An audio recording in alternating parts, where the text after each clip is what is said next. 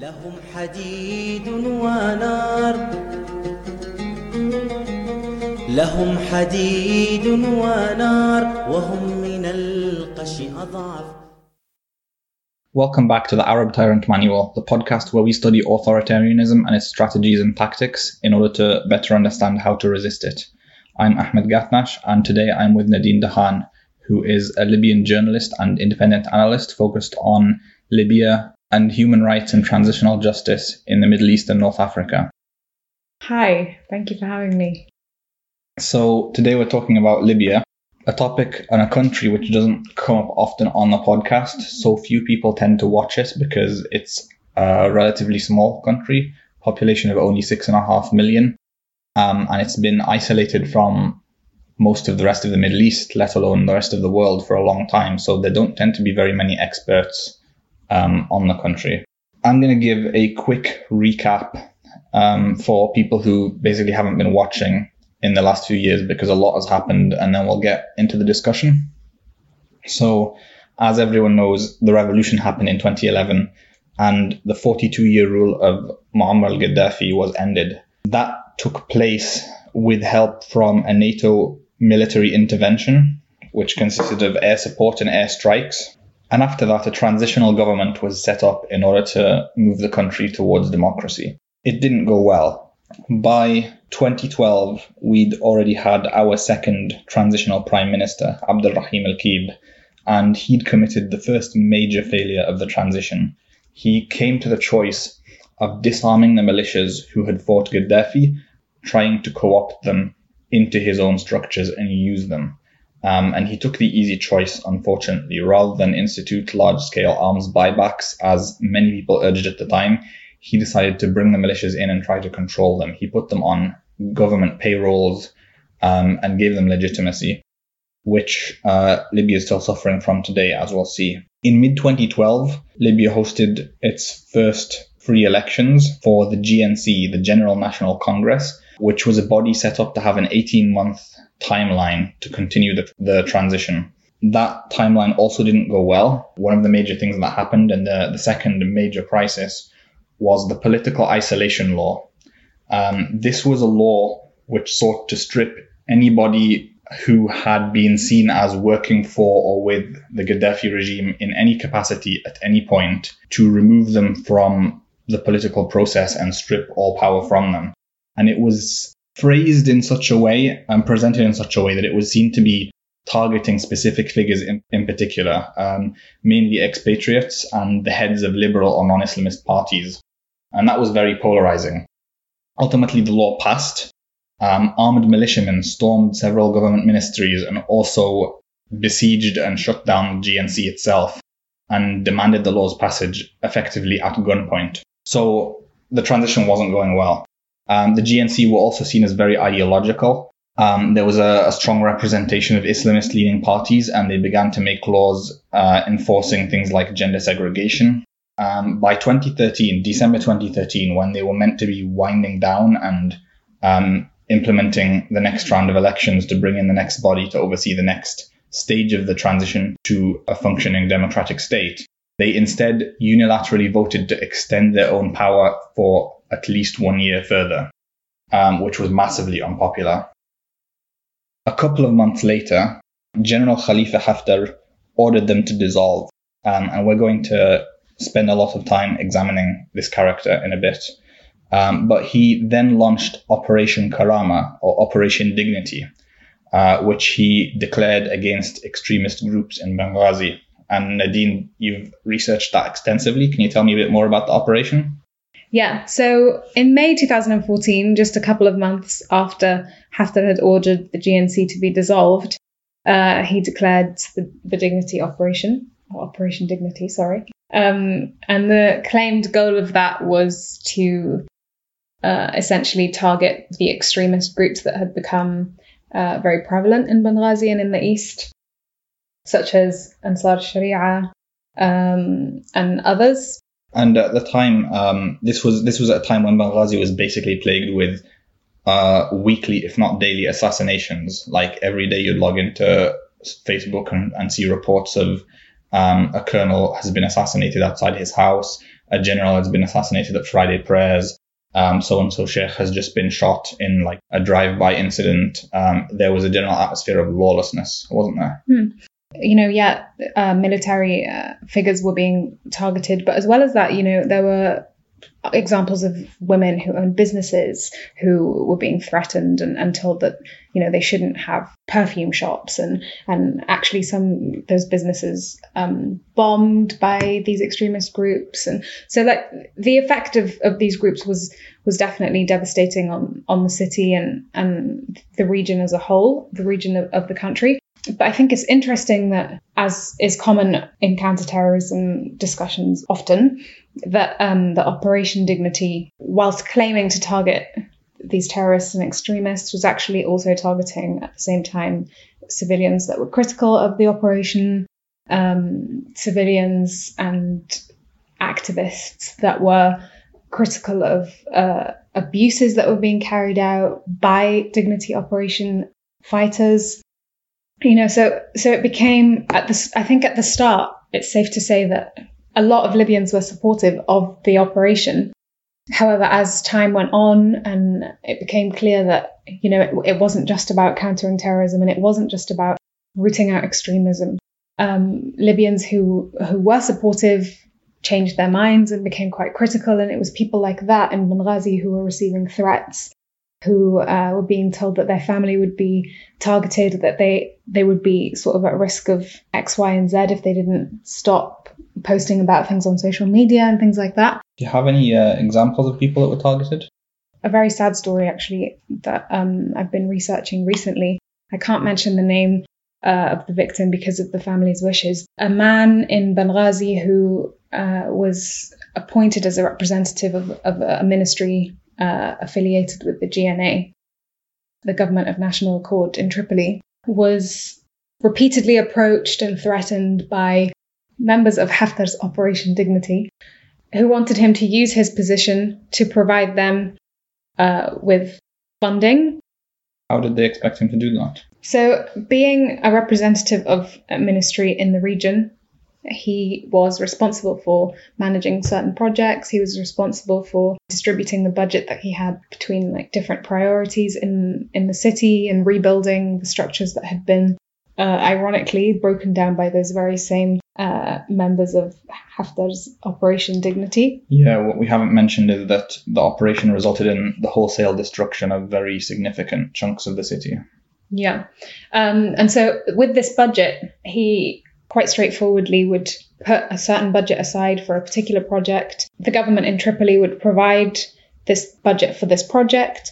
Um, but the militias that approached and threatened him would ask him or demand that he put the number on the on the sheets that he fills out slightly higher. So common practice, I think, even back in in Gaddafi's days, a project that would cost ten thousand dinars or twenty thousand dinars or five hundred thousand dinars would the number on it would be doubled. Only the half would be used, uh, and the other half would go into the pockets of these people that were threatening him and his family. Very bog standard graft. Exactly. Um, and so after a while of having to deal with this uh, on a regular basis, whilst he didn't bring it up with his superiors and he didn't actually rat on these militias, he did decide that he'd had enough. Went to Tripoli, handed in his resignation, told them that you know he's getting old, he wants to spend time with his family, he's he's not cut out for this anymore. Gave over the relevant paperwork, gave a little handover, and went back to Benghazi. And when he went back, within a couple of days, he'd been kidnapped from his farm a little bit further out from the city. So he was uh, he was there with his sons, and then his sons left him and couple of hours later, his their, their father still hadn't arrived home, and so they went to look for him to make sure, you know, that he was okay, that he hadn't slipped and, and hurt himself or something like that. And they went and they found his car was still parked there, his belongings were still there, all the valuables, his wallet was still in the car, his watch. So it, you know, clearly wasn't a robbery or anything like that, but he had disappeared. And they didn't know where he was for just over a year. And then a month or so ago, um, they were contacted by police in Benghazi who told them that their uncle uh, their uncle's body had been found. I think they'd contacted man's the man's nephew, said that his uncle's body had been found and that they found the person who killed him and it was a robbery and he's Egyptian and they pinned it on this on this man. Uh, and yeah, you can't have a burial or anything. And that's it. End of story. Case closed. Case closed. And you know, his family was fully aware of the threats that he was receiving. Like prior to his kidnapping, he, they were fully aware of you know all of the difficulties that he was having fulfilling this job. Uh, and so it was it was very obvious what um, what had happened, but because of the situation in, in Benghazi now, this I'm talking about you know a month ago, maybe less, a few weeks ago, um, that this happened. You you cannot challenge the narrative that has that is being provided because and there's, there's nobody for them to go to. There's nobody for them to go to exactly. So, uh, by the way, you found the body. You can't have it, but we're confirming that it was a robbery. We found the guy who did it, and we've got him. Don't worry, case closed. Yeah, and you know his car was left, his wallet was left, his watch was left. Still, somehow, it's a robbery. And this story is unfolding basically daily, on a daily basis across Exactly, Libya. absolutely. And I mean, even on a smaller scale, um, people just who are generally critical of, of what's going on, critical, particularly in the past couple of years after abuses by Haftar's forces have emerged in, in places like Derna, in places like Ganfuda, uh, criticism has obviously increased. And as those criticisms have increased, threats against teens who maybe use use social media and post on Facebook or Twitter to to criticize um, the the military operation are ending up, you know, being picked up and slapped around a bit and told to keep their mouths shut, or their houses are being knocked on and their families being threatened. Um, and and so you know it's it's every day, and even now, you know, It's, it's a growing culture of impunity. absolutely five Um, years on. So I'll I'll get back to the narrative and then we'll come back to Haftar. Um, but so in February 2014, he ordered the GNC to dissolve. Um, this guy is uh, a military leader ordering the, the elected governmental body to dissolve itself, even though it's having a crisis of legitimacy. And then a few months later, he unilaterally starts a military operation, um, effectively declaring himself to be his own highest authority. In June, the elections which had been promised finally took place due to pressure on the GNC. So um, they organized the election of the House of Representatives. Um, and in that election, the Islamist leaning parties were thrashed. Um, they, they lost massively and they were far less well represented than they had been in the GNC. The next month, in July, Operation Libya Dawn, Fajr Libya, started in western Libya in response to Operation Dignity by GNC aligned and Islamist aligned groups and militias. Um, shortly afterwards, a small minority of the original GNC returned, staffed mostly by members of the defeated Islamist parties, and they announced that they were creating a salvation government. The House of Representatives, uh, a minority of them fled to the east of the country, citing security reasons. Um, obviously, you can see some political maneuverings behind it as well, I guess. But this split them into two camps. Um, some of those who remained in Tripoli um, and were opposed to Haftar in principle resigned. And then in November, the High Court of Libya ruled that the House of Representatives ele- election had been invalidated by their relocation to the east, which was also seen as highly politicized. It's this recurring theme of um, heavy militia influence, which um, was cited again in the House in the High Court's decision.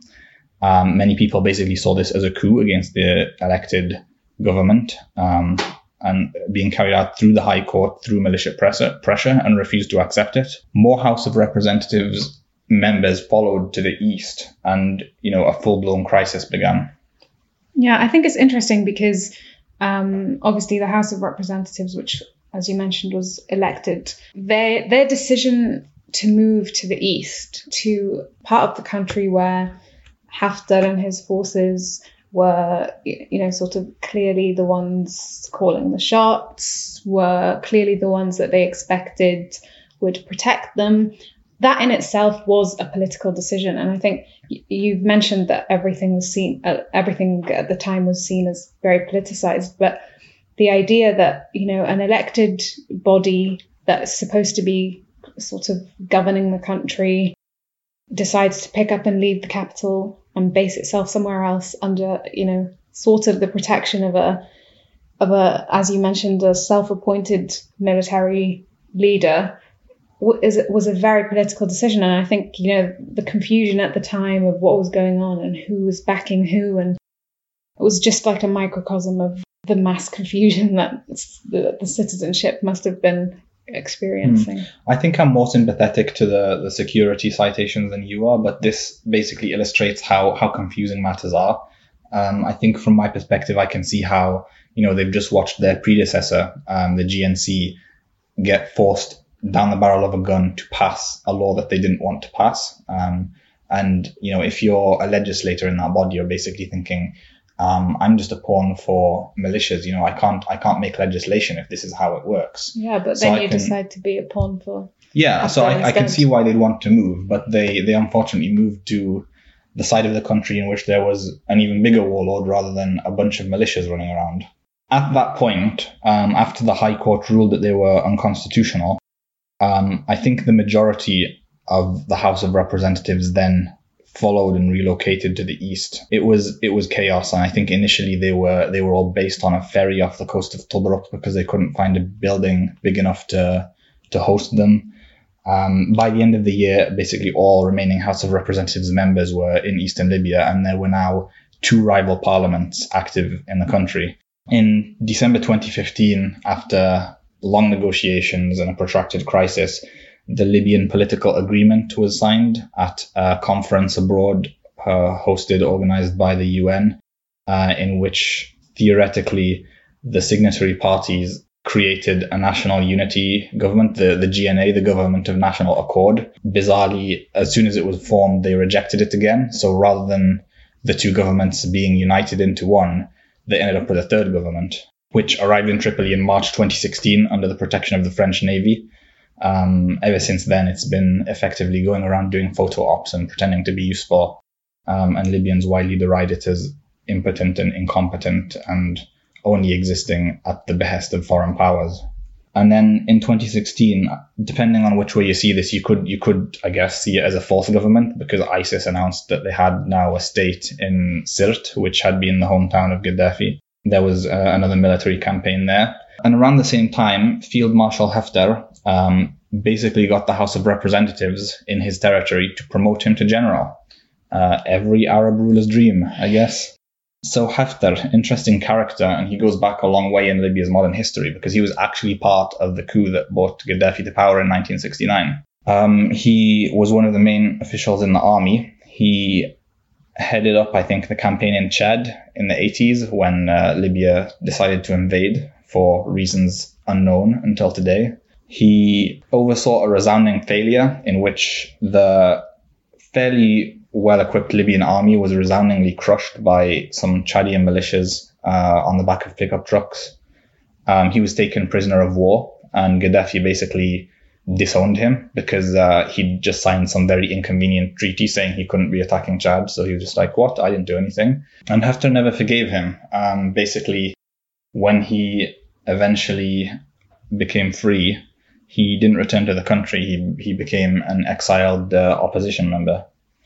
Um, when the revolution happened in 2011, he came back, joined in, and eventually found a leadership position to him with a, a militia which he enterprisingly dubbed the Libyan National Army. Mm. Is it an army? Is it an army? Interesting. Um, well, it's a self declared national army.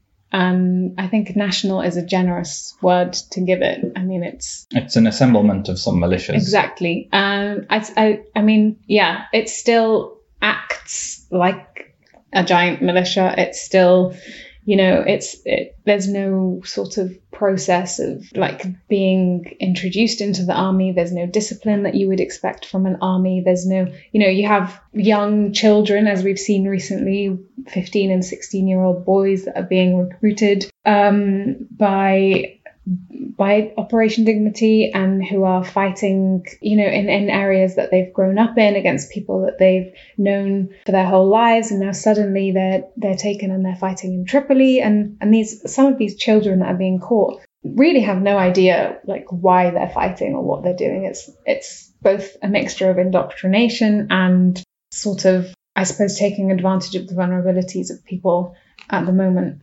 So, what else would you expect from uh, a group that calls itself the National Army um, that, that Haftar's forces don't fulfill? Well, adherence to the Geneva Convention um, would would be a, a, good place to start. Um, I think a lot of people might be aware of Mahmoud al-Warfelli, an officer in the Sa'iqa brigade of Haftar's forces, who uh, is wanted by the International Criminal Court. Um, multiple videos of him performing extrajudicial killings have emerged on social media.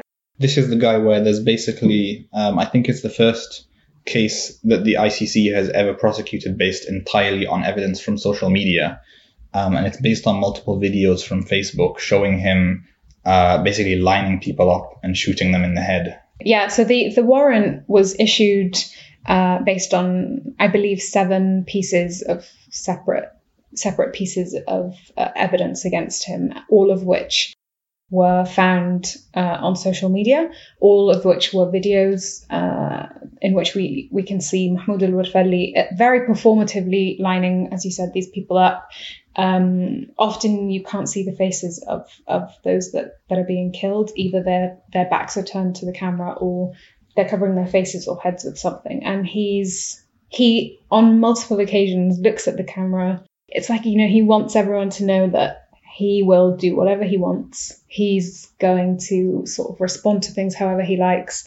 Um, the impunity. Exactly. A warrant um, for him has been uh, outstanding for a while now, and whilst the LNA claimed after the warrant was issued that he was in their custody, uh, shortly afterwards, another video of him emerged again after there were bombings against a mosque in Benghazi uh, last year, and video footage emerged following those bombings of him killing some people outside that very same mosque. Um, and so clearly the LNA, the LNA was not taking the, this case very seriously. And actually, there have been unconfirmed reports of him being present in the West in the most current offensive as well. Yeah, I've seen those um, rumors on social media until proven otherwise, I guess. But everything mm. in, with Libya starts off as rumors on social media before yeah. it's proven.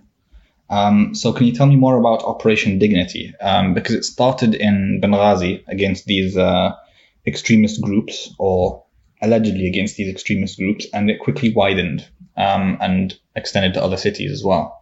Yeah, interestingly though, um, whilst the, like we said, obviously Operation Dignity claimed to be uh, for the sole purpose of targeting extremists and terrorists.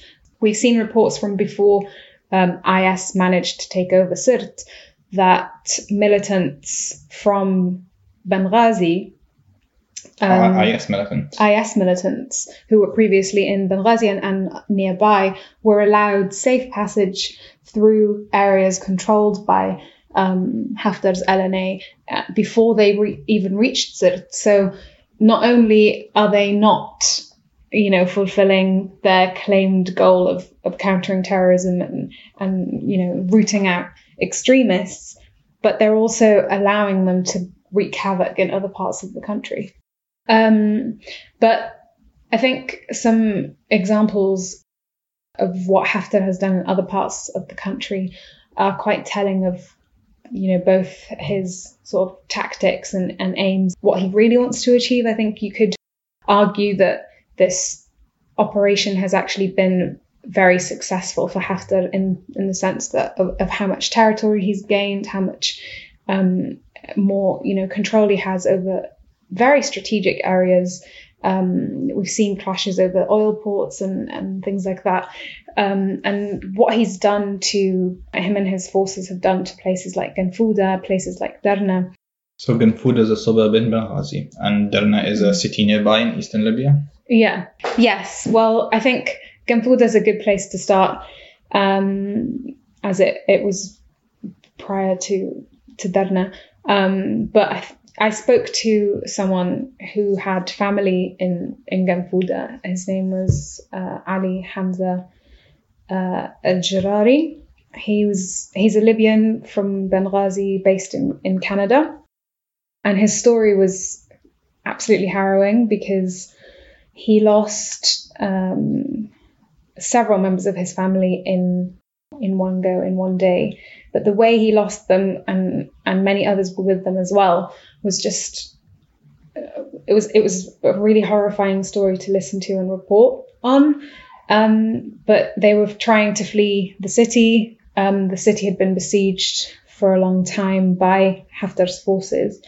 Um, and they told us that um, they the whole family, so his this this gentleman's mother, um, who was also found killed, his brothers, his sister, they were they were all attempting to flee in order to find food because they were starving. And, How, how long had the siege gone on? the siege had been going on for just over two months at this point. So they they they were on a bus um, of uh, around 25 civilians. They were heading north uh, in search of food and water, according um, to Ali. They were attacked by LNA forces um, whilst attempting to flee, and most of them were killed in cold blood. Um, and the only survivor of the attack was his sister, Ibtisam, who became one of the LNA's prisoners. They had no idea where she was taken. She was taken in an army vehicle. Pictures that they provided of, of Ibtisam before and after, you know, you could see that the effects of the siege had really a massive effect on residents. You know, a lot thinner. Um, people, you, you could really tell that you know people hadn't been They were accessing- starving. exactly they hadn't had access to basic necessities um, and so you know 25 civilians in one go who were fleeing in an attempt to find food and water After being caught up in a siege for two months. With Ganfuda it's slightly different to Derna. It wasn't even that Ganfuda had you know this military might that was fighting against the LNA there wasn't resistance in that sense. There wasn't it was completely different. These these people all of all of them were civilians. I mean, even if they were fighting for their own land, arguably, you know, you could criticize LNA's entry into a city anyway. But this this is a city or a group of civilians who had nothing to do with with anything, who were targeted because of particular people who had had opposed the LNA being, you know, buried in the area or being from the area. And there's a sense of real vindictiveness in that, you know, they, they don't just kill people, but they often take glee at uh, retaliation against the families of people they've fought or even the neighborhoods from which, you know, people they've fought came from. Um, they take joy in retribution, um, in exacting punishment. And like you mentioned with those videos of Mahmoud al-Warfalli where he'd, he'd, you know, repeatedly look at the camera, you know, they get a high out of the power Absolutely, and the impunity. absolutely. And then that's that's basically the same thing that happened with Derna. Um, slightly different with Derna, but I mean, same the same effect. You know, you had residents that were children, women. You had the elderly. You had again mostly civilians who were affected that were starving. They didn't have access to medical aid. You know, you had people who had like heart problems, elderly elderly people with diabetes, basic sort of medical need needs that weren't being fulfilled because of the siege. Human rights organizations were not being allowed into the city. Slightly different because the reason Derna was being besieged in the first place was because local militias or local forces refused to allow the LNA to take over control of the city. And so you had uh, the Derna Protection Forces, which I think later were renamed, um, who, who were armed Dernawi people, uh, similar to any other militia, you know, in, in Libya, who opposed Haftar's uh, Operation Dignity, you know, who fought against the forces. And, and so Derna ended up being the last city in, in that area that was not controlled. in the region. Yeah, in the east that was not under Haftar's control. You could argue it became this beacon of sort of hope of resistance against Haftar's forces for a lot of people in the east who had been forced to be quiet and, and stop criticizing and and not voice their concerns over the LNA. For such a long time, you know, you had around 150,000 residents who were caught in this crossfire. I spoke to residents on a number of occasions who who said, you know, our hospitals don't have oxygen tanks. We are being choked. You know, I had someone who would send me sort of pictures of the things that they would have to they would be eating chopped tomatoes for lunch every day because they had nothing else they just had to like use what they had you had a family of four or five who was sitting around a plate of like a few tomatoes that they'd chopped up and that was it all because they refused to allow Haftar to forcibly take over the well, city. a lot of them didn't refuse anything. They're just ordinary people who have no say one way or well, the other. exactly, exactly. And um, I remember Operation Dignity was launched basically with much um, celebration and fiery words as usual, in a way similar, as we've mentioned on this podcast before, to Mohammed bin, bin Salman, who, uh, you know, the, the Crown Prince of Saudi Arabia, who launched Operation Decisive Storm against Yemen. And, you know, it was kind of, this is going to be wham bam, uh, victory, came so conquered, a couple of months and we're out, years later and still dragging on. Uh, the Battle of Benghazi, Operation uh, Dignity, was kind of the same thing, that it was meant to be a very quick cleansing of Benghazi from terrorists and extremists. Um, instead, it lasted three years until 2017. Um, I think there's been sporadic fought fighting breaking out now and then, even after that. Um, masses of the city were destroyed. And then the Battle of Derna, again, it was from, I think, May last year until February. Long term siege, indiscriminate shelling, which you haven't mentioned, um, on civilian neighborhoods. Um, you know, just the kind of fighting that has no regard for human life anywhere. Um, and I think that summarizes Khalifa Haftar's uh, attitude towards the country that, you know, you're either with him or against him. Um, and he doesn't intend to let any kind of norms or laws stand in his way or institutions. Uh, this is also a good time to mention that whilst, yes, you know, they were being sporadically attacked by air by Haftar, they were also, uh, was also facing intense bombing in May 2017 um, by the Egyptian Air Force, who used the excuse of retaliating to attacks that had taken place in the Sinai, who allegedly uh, were orchestrated by someone with links to groups in Derna. Um, and, you know, again, this city had already been under siege uh, for a long time. And then suddenly you have the Egyptian army also chipping in. I spoke to someone who wasn't part of the Derna protection forces before, but was close to them and, and sort of knew what was going on and, and was helping in different ways, who said that anybody who tries to leave is either kidnapped or humiliated or returned and or killed.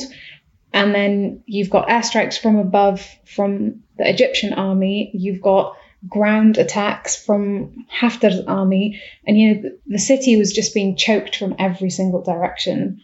And uh, this is also, since we're on the topic of Egyptian intervention, um, Haftar has uh, quickly consolidated his rule across most of Libya and closed in on the capital last week and began an offensive there. And it's important to note that this is only possible because of the extent of the international support which he has received. Um, you know, it's a it's a long list of countries, starting with Egypt. You've got Jordan, who supplied money and possibly arms, I believe. You've got Saudi Arabia, who it was revealed a few days ago offered him money. You've got the UAE, who've been offering him military equipment and planes and helicopters for several years. Also, Europeans. Um, uh, Italy has welcomed him with open arms in the past. There's some quite outrageous statements by other European politicians I think Boris Johnson um, lauded him a couple of years ago for his fight against extremism. Um, the French foreign minister, only a couple of weeks before his attack on Tripoli began, told him that we're waiting for news of your victories. Um, and France has a reputation for having, you know, really invested in Haftar quite heavily and backed him to the hilt. Um, and there's allegations that they're quite embarrassed by the fact that he's um, decided to brazenly attack the capital of the country, disregarding uh, UN brokered peace talks, which kind of shows the world that he's, you know, he, he's off his leash. Even if you're one of his primary international backers, he won't actually listen to you. he'll just take what you give him and then do what he wants, so he's uncontrollable. Um, Russia as well deserves a mention because uh, they've basically kept his administration liquid by printing cash for them. So back to the the timeline. Uh, we mentioned Operation Dignity, um, the political split when the House of Representatives moved to the east of the country, you know, for fear of being forced to pass laws at gunpoint by the militias, um, and uh, for fear of being uh, accused of uh, partisanship. I just have to mention that the same stuff was happening throughout most of this in Western Libya. Um, the difference is that rather than being consolidated under the rule of a single military leader like uh, Benghazi in the eastern half of the country, Western Libya remained a patchwork of multiple militias, each to each to its own district or city. They would sporadically fight among themselves. They would each control institutions and organizations that were within their geographical reach. They would each, you know, levy their own taxes. They would take cuts of anything they could find. Um, they'd smuggle, they'd bribe, they'd rob, they'd enrich themselves, they'd kidnap, uh, they'd extort. A lot of people really saw it as pick your poison. You can either be ruled by 10 warlords or one.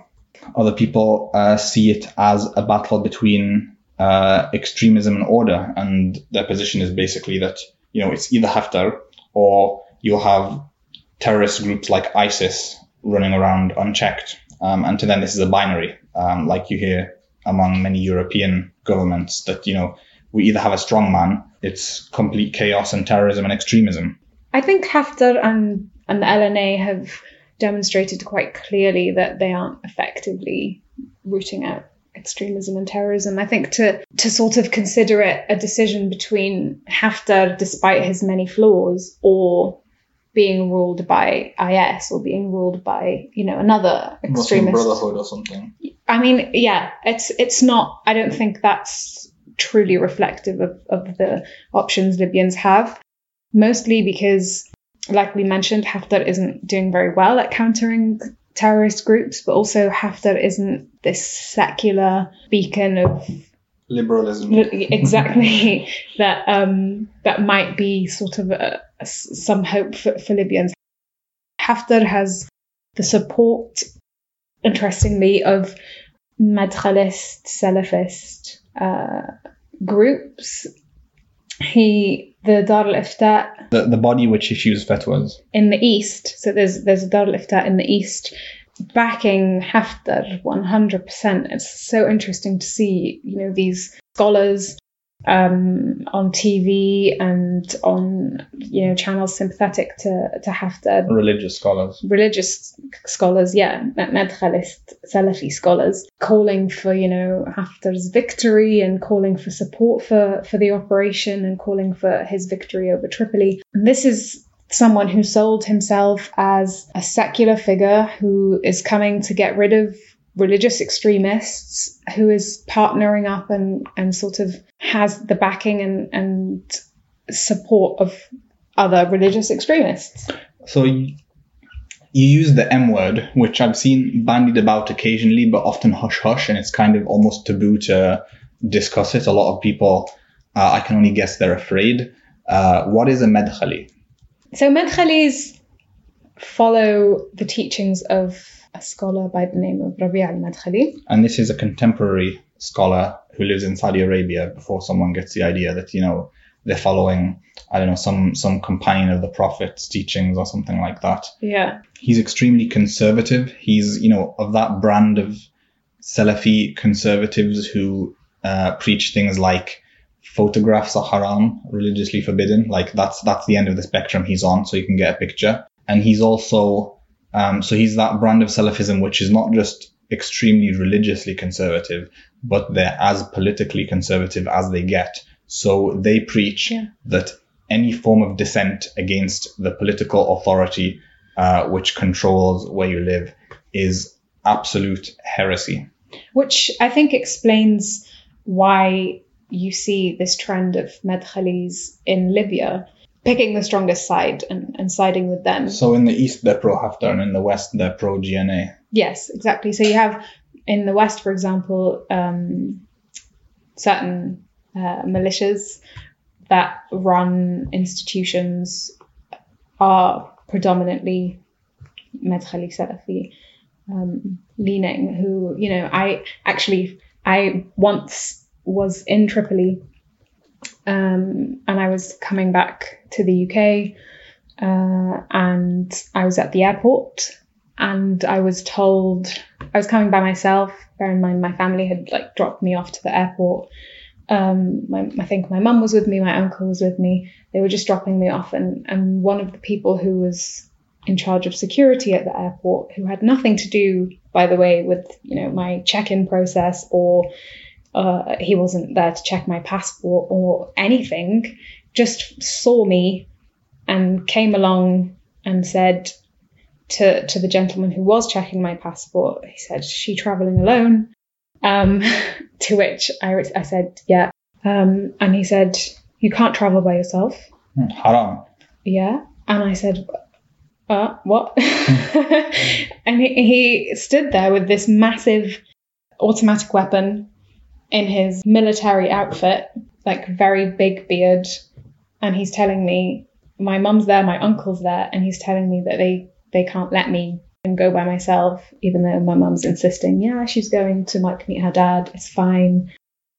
And he just couldn't accept, like, he couldn't accept the fact that I would travel by myself. And these, again, these are people that are within militias that are aligned with the GNA. And they're being, uh, because of their obedience and the, their ideology of obedience, they're basically ele- being elevated to positions of authority. Yeah, and because it's in their interest to conserve the uh, legitimacy and control of these the side that they've picked essentially they're good people to have on your side you know? They'll fight for you because it's in their interest that you remain in power. And so it's the same with Haftar So, so he's basically also elevating these people in, in the territories that he controls, yeah um, far from being secular and, you know, an enlightened, progressive, feminist military general, as, you know, you'd almost believe listening to the way some people describe him. Exactly. And I think as well, it, his lack of concern for democracy aligns very well with their opposition to Yeah, which which explains um, elections. How convenient the Gulf states have seen him, because um, as we've seen,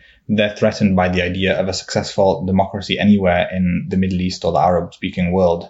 Um, they they just see that as being a threat because it would show that democracy can be successful, and they've basically pinned their hopes for survival on the idea that Arab culture is somehow uh, incompatible with uh, democratic values, and therefore to have a democratic Arab state would, you know, completely undermine them and make their people ask for the same. So they look for these people who don't have much regard for democracy and elevate them. And by the way, it's under Gaddafi. yeah, and by the way, it's the year of tolerance in the UAE, which is uh, shipping arms on a regular basis to Haftar and backing him and and, and paying for his campaigns.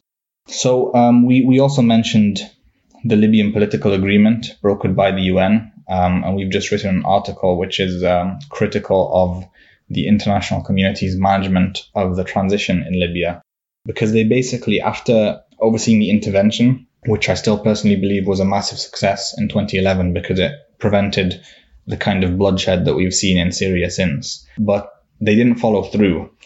And there's a great quote from Barack Obama in which he says, I had more faith in the Europeans given Libya's proximity being invested in the follow up. Um, it was 2016, and he basically like summarizes the complacency of, oh, oh well, we dropped the ball, my bad guys. So um, this country has had no institutions for 42 years, the rule of Gaddafi, and suddenly people are in charge of organizing elections in you know a country that's just had a major conflict. There's no institution, there's no infrastructure to do it, and you know when things go bad, um, how do you manage that? Well, who knows? But good luck. I believe that's one of the reasons that it became so botched and the country is a continuous turmoil today. Um, but you also have the the malicious role that other actors have played. So by the time Europe's migrant crisis began in 2015, uh, Libyan Libya's transition had already uh, arguably failed. The lack of stability in the country meant that it became a hub for human traffickers. It became uh, an important stop on migratory routes to Europe um, from all over the continent. Um, and you had European states such as Italy who were contributing to this mess. Italian government was paying, uh, according to reports, paying militias and the Libyan Coast Guard to prevent migrants from crossing the Mediterranean, um, which meant that often those migrants were captured by militias, captured by and, and held in uh, detention facilities that were putting them in the most horrific um, of circumstances. You had reports of um, these detention centres and those running them torturing migrants, forcing them into labour, and the EU knew about what was happening, and still some states were willing to essentially force these migrants back. And they also undercut the legitimate institutions which had been set up um, by mm. going over their heads and just dealing directly with militias. Absolutely, yeah. And so you had, it was, I suppose you could say that it's two evils. One is these migrants that may or may not make it to the other side, migrants that are being um, abused by traffickers anyway, that whose lives mean nothing to them, who may be put on a boat traffickers know is, is going to like fail within a couple of hours.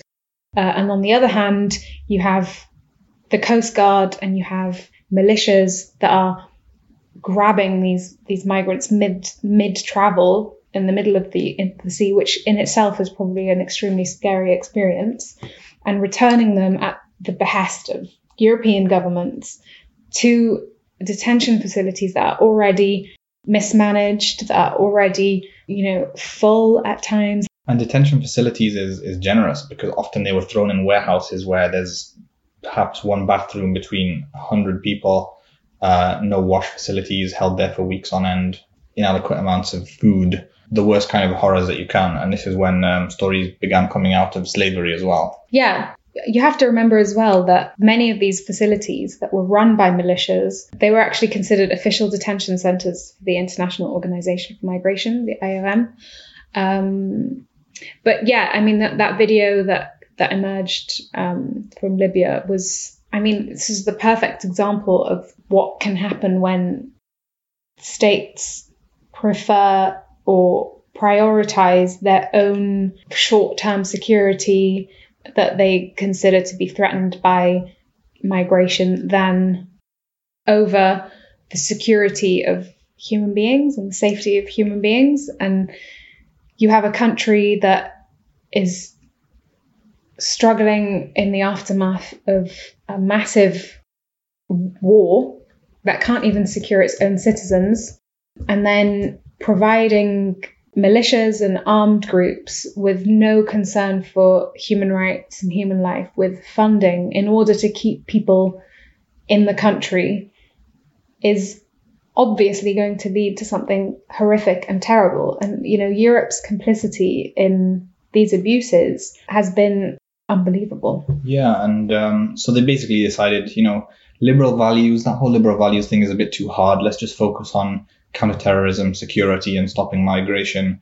And then when this video of a purported slave market came out, um, European states were basically suddenly like, what? Slave markets, migrants being treated badly? Oh my God, I didn't know this was happening in Libya. Did you know this? I didn't know this. Yeah. And and the hypocrisy was, you know, really sickening. It's basically more on, on their hands than anybody else's. Yeah, absolutely. In December 2017, Amnesty International released a report uh, in which they claim that European governments have continued uh, to actively support a sophisticated system of abuse and exploitation of refugees and migrants. So, you know, you had European states that knew exactly what was happening when they sent migrants back or when they paid militias to to put migrants in certain places and they were willing to do it anyway this complacency, like you mentioned, and this disregard for, for human rights and for human dignity was no doubt a massive contributing factor to the um, abuses that continue against migrants now and, and for the past number of years. And that basically brings us to where we are today. Um, the international community effectively took their eyes off the ball. Um, left the crisis to stew um, for several years, um, produced several unsavory results. The UN has been running a very elite centered stabilization program, which insists on getting some of the high profile powers in the conflict and flying them around the world to hold uh, conferences and, and peace talks in, in you know various capitals, various international cities. They had this Skhirat conference in Morocco. They've had one in Tunisia, and you know there's like this these repeated jokes or cynical jokes on Libyan social media of um, you know these guys are basically swanning around the world. Um, paying thousands on luxurious hotels to sit around and do talks that none of them are actually interested or invested in, whilst we starve. Um, there's been a liquidity crisis in Tripoli and most of the country for the last couple of years in which people can't withdraw money from the banks because there is no money. Um, so if you're lucky to be getting a salary, because first of all, unemployment is extremely high, and secondly, many of those employed aren't being paid their salaries because um, state institutions have been insolvent. But even those being paid can't withdraw their money, and they have to queue up. Um, I've seen for days at a time and camp in these queues outside of banks in order to withdraw a limit of 200 dinars or something, which is something like less than $50 a month um, because the, the banks just don't have the cash to give it out. Meanwhile, there's an ongoing overall security breakdown across the country, and the story of the, the chain of prime ministers kind of illustrates this in a really comical way. The country hasn't been able to keep a government together. Um, after Keib's term ended in 2012, the second post revolution prime minister, uh, Mustafa Abu Shagur, who was very widely respected as deputy prime minister, was nominated. Um, the GNC refused to ratify him, um, and it was seen as you know fear of a strongly independent person in charge of the institutions. Then Ali Zaidan was elected as prime minister at the end of 2012, but ousted by committee in early 2014, uh, which he insisted was invalid. Um, for several months before that, he'd been basically running his government from Malta and commuting into Libya, into Tripoli, and back home every day um, for security. He was kidnapped by militias twice. Um, just to emphasize, the prime minister of the country was kidnapped by militias twice. The first in 2013, whilst he was still in office, and he was only held for a few hours before he was released. The second was in 2017, um, when the then former prime minister um, basically images went viral on Libyan social media of him being dragged out of a, a hotel in Tripoli in his pajamas by a militia. Uh, and he was held by them for eight days, painfully demonstrating that, you know, governments have no power in the country and it's militias who rule it. Um, and, you know, it's a total case study in impunity. If it's that dangerous that even prime ministers are getting kidnapped, imagine what it's like for the ordinary citizen in Benghazi or Tripoli. Um, you know, stories abound on a daily basis of people not making it home, people being carjacked, people being carjacked by groups masquerading as official institutions, people being shot in the street, people being held for ransom from their families because they've heard, you know, one of their family members is abroad working in the UK or America, so he must be loaded. Um, and when the government of national accord Prime Minister Fayez Sarraj took over, he was so powerless that he basically only managed to secure his symbolic authority by co-opting the various militias around Tripoli. When the unity government prime minister, so the head of the GNA, Fayez Sarraj, took over, he was forced to essentially co-opt already functioning and strong militias in the city, um, in Tripoli, particularly, in order to exercise any any sense of control. Um, these militias were not going to give up arms uh, and and sort of bow down to a to a higher authority in terms of police force or uh, or even army, and he was not going to be able to you know keep them in check without bringing them under the wing of, of the GNA, which is which is what he did, which is why you have, for example, the airport the only functioning airport prior to, to most recent clashes is run by giant militia. You have um, other important institutions such as the central bank that are being protected again by a giant militia. Um, you have pockets, you know, in Tripoli. Each pocket in, in Tripoli is controlled by a different militia. It's run differently. The rules, I suppose, of engagement are a bit different. Um, and, and that was the only way that Siraj could could keep some element of like calm and, and security. Yeah, so Faiz Siraj is basically the guy who runs after the parade, and when he sees it turning left, he yells, "Turn left, turn left!" And when he sees it turning right, he yells, "Turn right!" And he's like, "I'm, I'm in charge." Yeah, basically. And you know, it, it kind of the thing you said about rules of engagement being different. It, it always boggles my mind that like when I speak to relatives in Tripoli, they're, they're telling me like, oh, um, that neighborhood, they're, they're under the control of, uh, you know, Ghanewa, who's a, who's a warlord. And that one is under the control of Kikli. That one's under the control of Bugra. A lot of them have very weird animal nicknames. Yeah. It's And- funny as well because you have, for example, you have certain areas that never have power cuts because the person who's in charge of the militia that's in control of that area is is also in control of the power plant that supplies electricity and so they never get any power cuts Whilst They- the rest of Tripoli gets rolling power cuts for sometimes 10 hours at a time. Yeah, so you could be living in the same city and be living completely different experiences dependent on who's who's in control at the time. that basically brings us to today when Khalifa Haftar is um, sat on the outskirts of Tripoli. Um, he launched his attempt to conquer the capital about a week ago. He's uh, been broadcasting his intention to conquer the capital for years. The first time was 2014 when he ordered the GNC to disband. He's now like the, the relationship between Siraj and the militias is kind of the same relationship between him and the House of Representatives in the East. That he'll, you know, announce a military campaign, and then the House of Representatives will be like, "Oh yeah, we we told him to do that," despite often having received no prior notice.